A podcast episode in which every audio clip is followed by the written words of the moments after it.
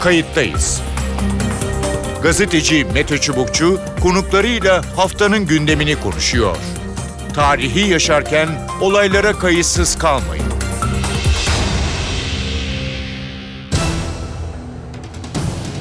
İyi günler bir kayıttayız programıyla daha karşınızdayız. Tarihe ışık tutmak ve olan biteni anlamak için önümüzdeki dakikalarda sizlerle birlikte olacağız. Ben Mete Çubukçu, editörümüz Sevan Kazancı. Kayıttayız da bu hafta Rusya-Ukrayna gerilimini konuşacağız. Türkiye'nin kuzeyinde Karadeniz'de sular bir kez daha ısındı. Rusya Karadeniz'le Azak Denizi'ni birleştiren Kerç Boğazı'nda Ukrayna donanmasına ait 3 gemiye önce ateş açtı, ardından gemilere el koydu, askerleri tutukladı. Kiev yönetimi Rusya'nın tavrına tepkili. Ukrayna parlamentosu bir aylık sıkı yönetim ilan etti. Avrupa Birliği, NATO ve Avrupa İnsan Hakları Mahkemesi'nden Moskova'ya askerleri serbest bırakması ve gerginliği tırmandırmaması için ard arda çağrılar yapılıyor. Ancak Rusya şimdilik bu çağrılara kulaklarını tıkadı. Karadeniz'de ne oluyor? Türkiye bu gerginlikle ilgili ne düşünüyor? Ankara arabuluculuk görevi üstlenebilir mi? Gerginliğin arkasında kimi Rus yorumcuların dile getirdiği gibi Türk akım projesi mi var? Yoksa ana neden Kırım'ın ilhakı mı ya da Aralık ayı içindeki Ukrayna seçimleri mi? Yanıt bekleyen soru çok. Kayıttayız da iki konuğumuzla bu sorulara yanıt arayacağız. Kayıttayız'ın konuğu Cenk Başlamış. Cenk Başlamış Medya Günlüğü internet sitesi genel yayın yönetmeni ama Cenk Başlamış'ın e, asıl e, Cenk Başlamış öne çıkaran Rusya'yı yakından bilen belki Türkiye'de birkaç gazeteciden e, birisi olması. Cenk Başlamış hoş geldiniz programımıza. Hoş bulduk, teşekkür ederim. E, hemen şunu sormak istiyorum, e, dinleyicilerimizi aydınlatmak amacıyla. Şimdi o, orada ne oldu? Yani Azak Denizi, Kerç Boğazı e, hem Rusya'ya ait hem Ukrayna'ya ait. E, niye birbirlerine izin vermediler, derdest ettiler e, birkaç savaş gemisini? Bir, orayı biraz tarif edebilir misiniz? Evet yani şu zaten kafa karışıklığının nedeni de e, şu. E, Azak Denizi, e, Azak Denizi'nin bittiği yerde Kerç Boğazı var. Evet. E, ve Kerç Boğazı'ndan geçerek Karadeniz'e geçilebiliyor. Yani Karadeniz'e açılan kapı Kerç. E, Azak Denizi'nin kullanımı ile ilgili olarak 2003 yılında Rusya ile Ukrayna oturmuş bir anlaşma yapmışlar. Buna göre burasını e, bir iç deniz olarak kabul etmişler kendileri e, açısından ve burada gemilerin ki savaş gemileri de dahil olmak üzere gemilerin serbestçe hareket etmesi e, konusunda anlaşmaya varmışlar. Şimdi e, son olayın kafa karıştırma nedeni özellikle Ukrayna tarafından bakıldı e, da e, kafa karıştırma nedeni şu. E, Ukrayna gemileri e, Azak e, denizine e, giriyor ve burada e, Ruslar tarafından bir engellemeyle karşılaşıyor. Şimdi buradaki e, tartışma e, şu, Rusya e, açısından bakıldığında diyor ki Ruslar, e, siz bize e, ön bildirimde bulunmadınız bu gemilerle ilgili olarak ve bir provokasyon peşindesiniz. Ukrayna'da diyor ki e, bizim böyle bir ön bildirimde bulunmamıza gerek yok. Çünkü ortada 2003 tarihli bir anlaşma var.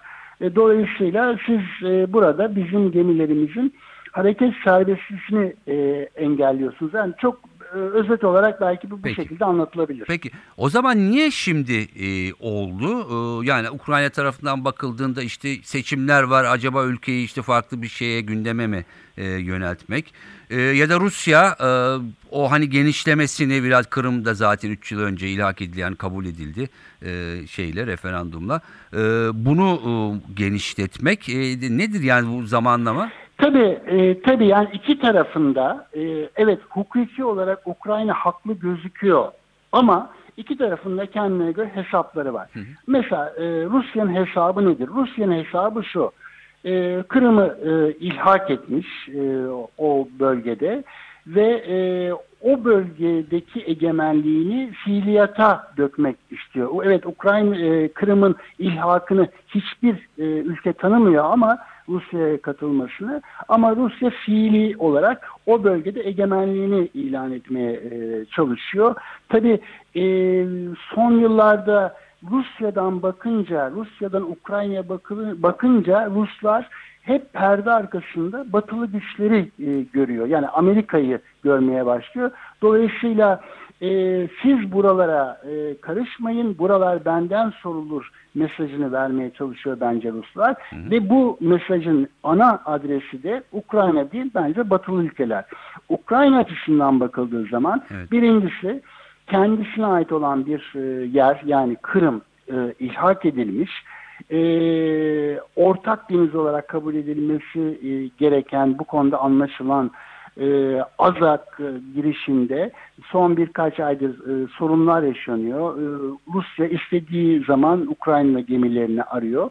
Ukrayna açısından bakıldığı da, e, zaman e, e, durum bu. Fakat gerçekten de Ukrayna iç politikasını ilgilendiren bir kısmı da var. 31 Aralık'ta Ukrayna'da e, seçim yapılacak, başkanlık seçimleri ve e, kamuoyu yoklamalarına baktığımız zaman şimdiki devlet başkanı Poroshenko'nun biraz gerilerde olduğunu e, görüyoruz. E, dolayısıyla e, böyle bir gerginliğin, böyle bir e, çatışmanın e, iç politikada kullanılabileceği varsayımından da hareket edebiliriz elbette. Yani ülkeyi bir araya getirmek klasik bir e, Evet. yöntem gibi. O eğer öyle öyle e, ise rakibi de e, bu arada söyleyelim e, Timoshenko herhalde değil mi? En çok Timoshenko, çıkan. evet. Evet o belki dinleyicilerimizi aydınlatıp enteresan saç şekliyle bildiğimiz eski e, başbakandı değil mi? Yanılmıyorum. Evet eski e, başbakan Ukrayna e, siyasetinde son e, 15-20 yıldır e, diyebileceğimiz uzun bir süre Ukrayna siyasetine damga e, vuran e, isimlerden ve Hapiste yattı. e, zamanında e, Ukrayna'da turuncu devrim olarak bilinen e, hareketin e, öncüle, öncülerinden başbakanlık e, yapmış e, bir e, kadın politikacı ve şu andaki anketler onu e, Poroshenko'nun önünde, önde gösteriyor. gösteriyor. Peki e, Batı'ya karşı bir hareket yani Ukrayna'yı e, bir şekilde uzantısı olarak görüyor e, dediniz. NATO Ukrayna'nın arkasında olduğunu bir şekilde e, söyledi. E, ne dersiniz? Gerilim e, tırmanır mı yoksa Kırım'ın ilhakında olduğu gibi e, sürüncemeye mi bırakılır? Evet Kırım tanınmıyor belki ama sonuçta e, ortada bir oldu bitti de var. Ne dersiniz? Şimdi iki türlü e, birbiriyle çelişir gibi gözüken iki türlü cevap verebilirim. Birincisi e, birinci seçenekte e, bu tür kontrollü e, krizler, gerginlikler iki tarafın da işine ya- yarıyor gibi gözüküyor. Hem Rusya'nın hem Ukrayna'nın. Dolayısıyla bu iş çok fazla büyümeden noktalanır. Birinci seçenek bu. Ama ikinci seçenekte hani Rusya'yı biraz bilenlerin e, sıkça kullandığı bir laf vardır. E, Rusya ile ilgili en iyi tahmin hiç tahmin yapmamak. Dolayısıyla hani bugünden şu olur bu olmaz e, demek e, biraz aceleci olur.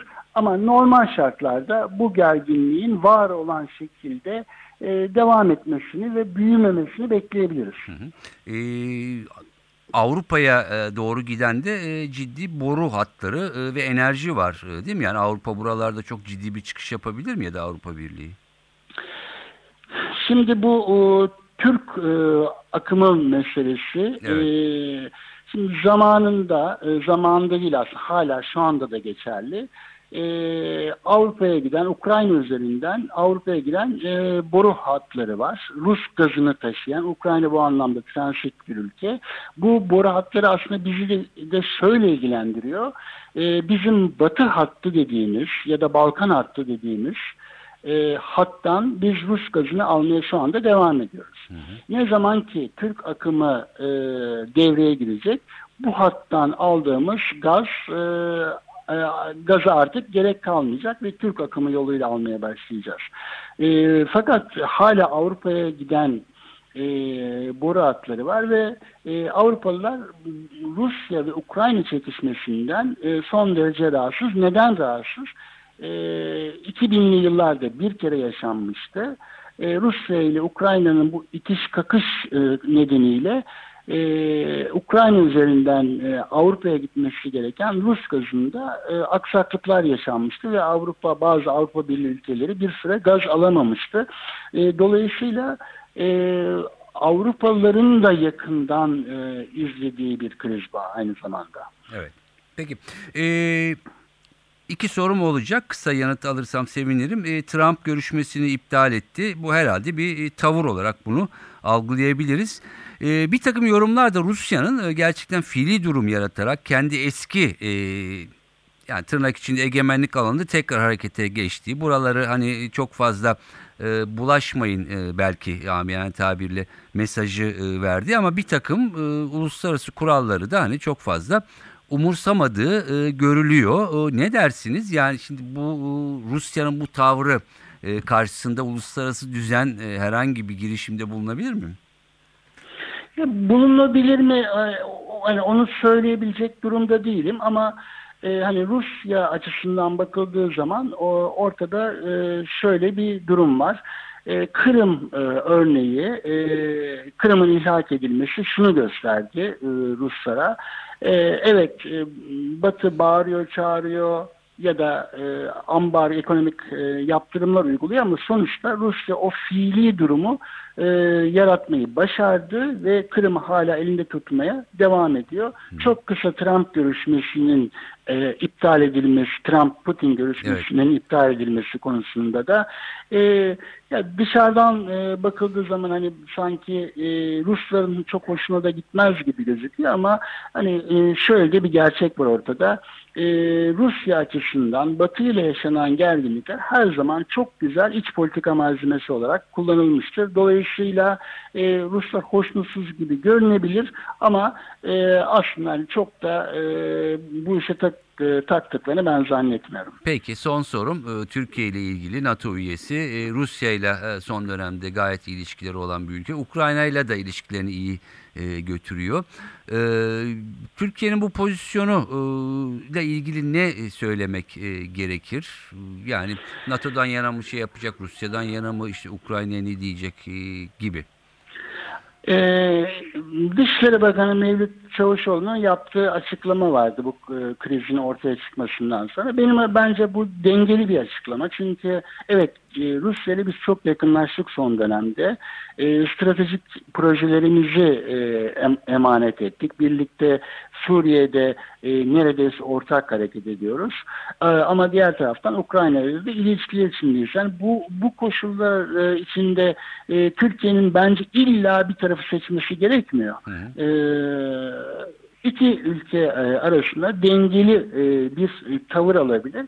Ben yani Çavuşoğlu'nun açıklamasında buna benzer bir yaklaşım gördüm. Bence illa bir tarafı seçmek zorunda değiliz. Yok onu zaten NATO üyesi olduğu için e, sordum. Hani NATO'nun bir e, yani bilmiyorum artık gemi belki gönderebilirler. Ee, Karadeniz'de bir hani gövde gösterisi için vesaire. Ama hani bu NATO Rusya gerginliğinde Türkiye'nin kendine özgü bir e, tutumu var. E, yaptırımlarda da o olduğu gibi e, Türkiye bu yaptırımlara e, katılmayabiliyor. Kırım'ın ilhakını tanımadığını söylüyor ama e, bunu söylemekle e, yetiniyor ve e, Rusya ile ilişkileri bozmamak için e, onun ilerisine e, geçmekten kaçınıyor. Eğer NATO bir karar alırsa bunun e, yani Türkiye tarafından e, Rusya ile karşı karşıya gelecek e, bir e, aşamaya taşınacağını ben hiç zannetmiyorum. Peki. Cenk Başlamış çok teşekkür ediyorum programımıza katıldığınız ve yorumlarınız için. Teşekkürler. Kayıttayız'ın konuğu Profesör İlter Turan. İlter Turan, Bilgi Üniversitesi öğretim üyesi ve uluslararası ilişkilerde en duayen isimlerden birisi. Hocam hoş geldiniz programımıza. İyi yayınlar, iyi yayınlar. E, bu hafta e, Rusya-Ukrayna gerilimini e, konuşacağız. Malum e, Azak Denizi denen bir iç deniz var, bir Kerç Boğazı. Rusya'nın e, burada Ukrayna gemilerinin izinsiz geçtiği iddiasıyla e, onları e, bir şekilde derdest etmesi ve iki ülke arasında meydana gelen e, gerilim. İlk başta şunu sormak istiyorum. E, nereden birden çıktı? Yani evet Kırım'ı ilhak etti. Çok uzun süredir bir gerilim var. E, yani bu zamanlamasıyla ilgili bir şey var mı yoksa e, normal bir gelişme mi? Ne dersiniz? Şimdi efendim tabii biraz daha ayrıntılara vakıf olmamız lazım. Hı hı. Esas itibariyle bu ortaya çıkan olayın sizin de ifade ettiğiniz gibi Ukrayna ile Rusya arasında Kırım'dan kaynaklanan geçimsizliklerin yeni bir safhası olduğuna şüphe yok. Ama niye şu sırada 3 Ukrayna e, savaş e, teknesine e, Rusya engel oldu? Bunu incelemek lazım. Şimdi tabii e, esas itibariyle e, Ukrayna'nın Azak Denizi üzerinde e, limanları var Evet. ve e, buraya ulaşması lazım ve geçmişte e, Kırım da Ukrayna'nın bir parçası olduğu dönemde buraya ulaşmakla ilgili bir sorun çıkmamıştı. Şimdi e, Rusya burayı ele geçirdikten ve işgal ettikten ve kendisinin toprağı olduğunu e, belirttikten yani burayı ilhak ettikten sonra şimdi burada bir egemenlik hakları göstermek istiyor. Şu sırada niye bu ortaya çıktığı denilirse nasıl çıktığı konusunda yeterince ayrıntı daha ortaya çıkmış değil.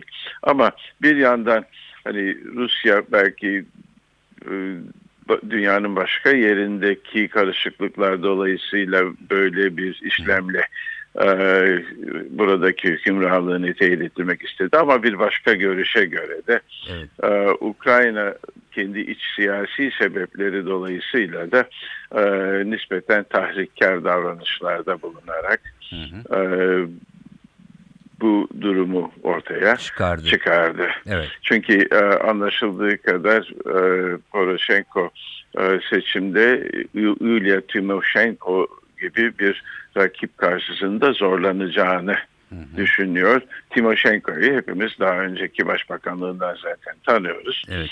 Ee, ve e, Timoshenko'nun karşısında belki daha böyle güçlü ulusal bir acil duruma durumdan kaynaklanan e, hükümeti destekleyici duyguları harekete geçirmek için de bir girişimde bulunmuş Olmuş olabilir diyor. olabilir. Peki.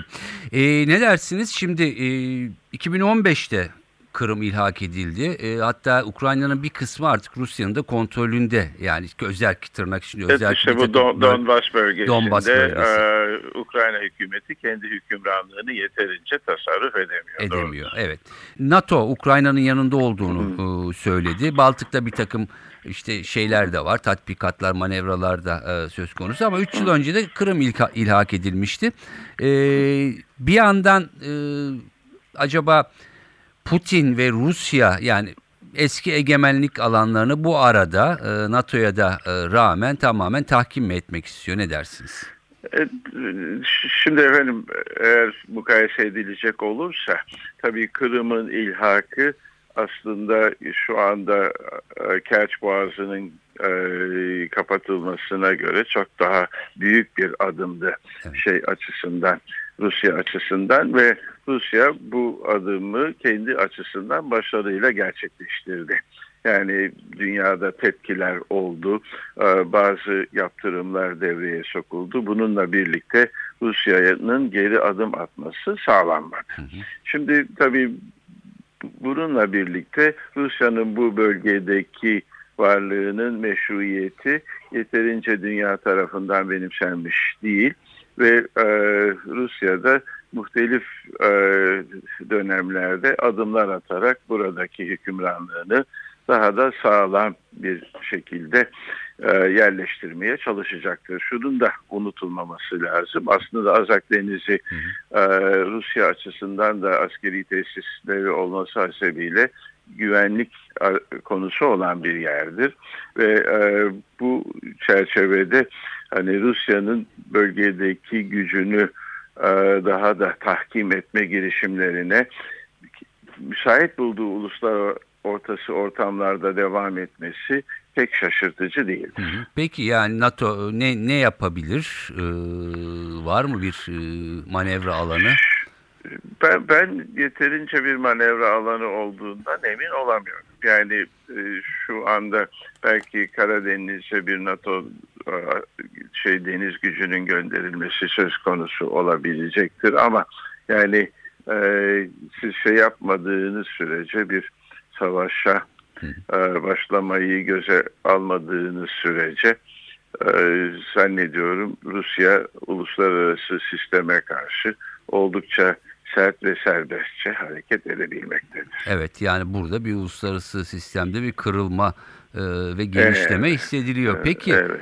e, Türkiye kritik bir noktada. E, tabii şunu da hatırlatmakta yarar var. İşte e, Trump mesela Putin'le olan görüşmesini Arjantin'de e, G20'de e, iptal etti. etti. E, muhtemelen buna karşı bir e, tavır olduğunu e, söyleyebiliriz. Şimdi Türkiye Rusya'yla e, arası e, gayet iyi. Suriye'de başka alanlarda e, efendim Türk Akım e, projesinde. E, Bir Evet. yandan da NATO üyesi. E, Ukrayna ile de e, ilişkisi iyi. E, ne dersiniz? E, arada mı kalır? Ara bulucu mu olur? Nasıl buradan? Nasıl bir Efendim, pozisyon alır? galiba, galiba arada kalması daha muhtemel. Peki. Yani çünkü sizin de ifade ettiğiniz gibi Türkiye e, başından itibaren Ukrayna ile çok iyi ilişkiler geliştirmek için gayret etti. Yani bunun iktisadi boyutu vardı, belki bir güvenlik boyutu vardı. Ayrıca e, Kırım'daki Tatarlarla ilgili bir boyutu vardı. Evet. E, Buna karşılık e, zaman içerisinde Türkiye e, Rusya Federasyonu ile giderek kapsamı genişleyen yani önce ticari olan daha sonra siyasette de taşınan ve hatta belki stratejik diyebileceğimiz ilişkiler içerisine girdi. Yani bunun tabii sonucu olarak belki şu anda işte Kuzey e, akım hattı da kısa bir süre önce en önemli aşaması tamamlanmış olarak ilerlemeye devam ediyor. Evet. Şimdi bütün bu e, şartlar altında Türkiye'nin taraf olması herhalde pek e, e, Türkiye'nin arzuladığı bir şey değil. Türkiye daha çok taraflara itidal ve görüşme tavsiye edecektir. Hatta yani Türkiye'nin kendisi arabuluculuk türünden bir galiba e, öneriyi de ortaya atmış bulunuyor ama bunun cevabını zaten e, Rusya verdi arabulucuya ihtiyaç bulunmamaktadır diye. Ve hani Türkiye arabuluculuğu taraflara ödüller vaat ederek veya taraflara tehditler yönlendirerek gerçekleştirebilecek konumda olan bir ülke değil. Olsa olsa taraflar hani Türkiye'nin iki taraf açısından da yeterince tarafsız olduğu güvencesiyle Türkiye'nin yardımını isteyebilirler ama şimdilik böyle bir e, uzlaşma ihtiyacının e, olduğu da belli değil. Değil. Çünkü ya, zannediyorum e, esas itibariyle Rusya daha önce de dile getirdiğimiz gibi hani buradaki konumunu uluslararası tepkilere rağmen tahkim etmek çabası içerisinde ve dolayısıyla hani o konumunu güçlendirme konusundaki ısrarını muhtemelen sürdürecektir. Evet, e, güneyde de kuzeyde de e, bir takım problemler var. E, işin içinde Evet. Rusya'da var. Son şunu soracağım, kısa da bir cevap rica edeceğim. E, varsayalım NATO e, gemi göndermek istedi bir gövde gösterisi Karadeniz'e. Türkiye'den izin alması gerekiyor değil mi? Herkes e, boğazlardan E, e, evet, geçemiyor evet, öyle. Evet. Yani öyle de bir e, boyutu var. Konvansiyonunun savaş tekmeleriyle ilgili kayıtları var. Kayıtları var. E, Türkiye'de bakalım hani öyle bir teklif gelirse e, ne yapacak onu da hep birlikte e, herhalde. Efendim yani zor olacak ama Türkiye'nin NATO talebini de tamamen görmezden gelmemesi gerekiyor. Yani çünkü neticede o, o da Türkiye açısından her şeye rağmen güçlü bir güvencedir. Güvence. Peki. Ee, hocam çok teşekkür ediyorum programımıza katıldığınız ve görüşlerinizi bizle paylaştığınız için. Sağ olun. Sevgiler Mete, iyi günler canım. İyi günler. İyi günler. Evet Karadeniz'de e, sular e, yine sıcak. E, Kırım'ın ilhakının ardından en gergin e, günler yaşanıyor. Rusya hem askerlerini sayısını arttırdı o bölgede hem de S-400 füzelerini konuşlandırdı. NATO'nun bir takım açıklamaları var ama e, Rusya e, sanki attığı adımdan da geri dönecek gibi e, görünmüyor. Türkiye ne yapacak? Bunların hepsini birlikte izleyeceğiz. E, ancak yani kuzeyimizde, güneyimizde olduğu gibi gergin bir atmosfer olduğunu söyleyebiliriz. Yorumları hep birlikte dinledik. Bu haftalık bu kadar. Ben Mete Çubukçu editörüm Sevan Kazancı. Haftaya farklı bir konuda yeniden birlikte olmak amacıyla kayıttayızdan hoşçakalın. Kayıttayız. Gazeteci Mete Çubukçu konuklarıyla haftanın gündemini konuşuyor. Tarihi yaşarken olaylara kayıtsız kalmayın.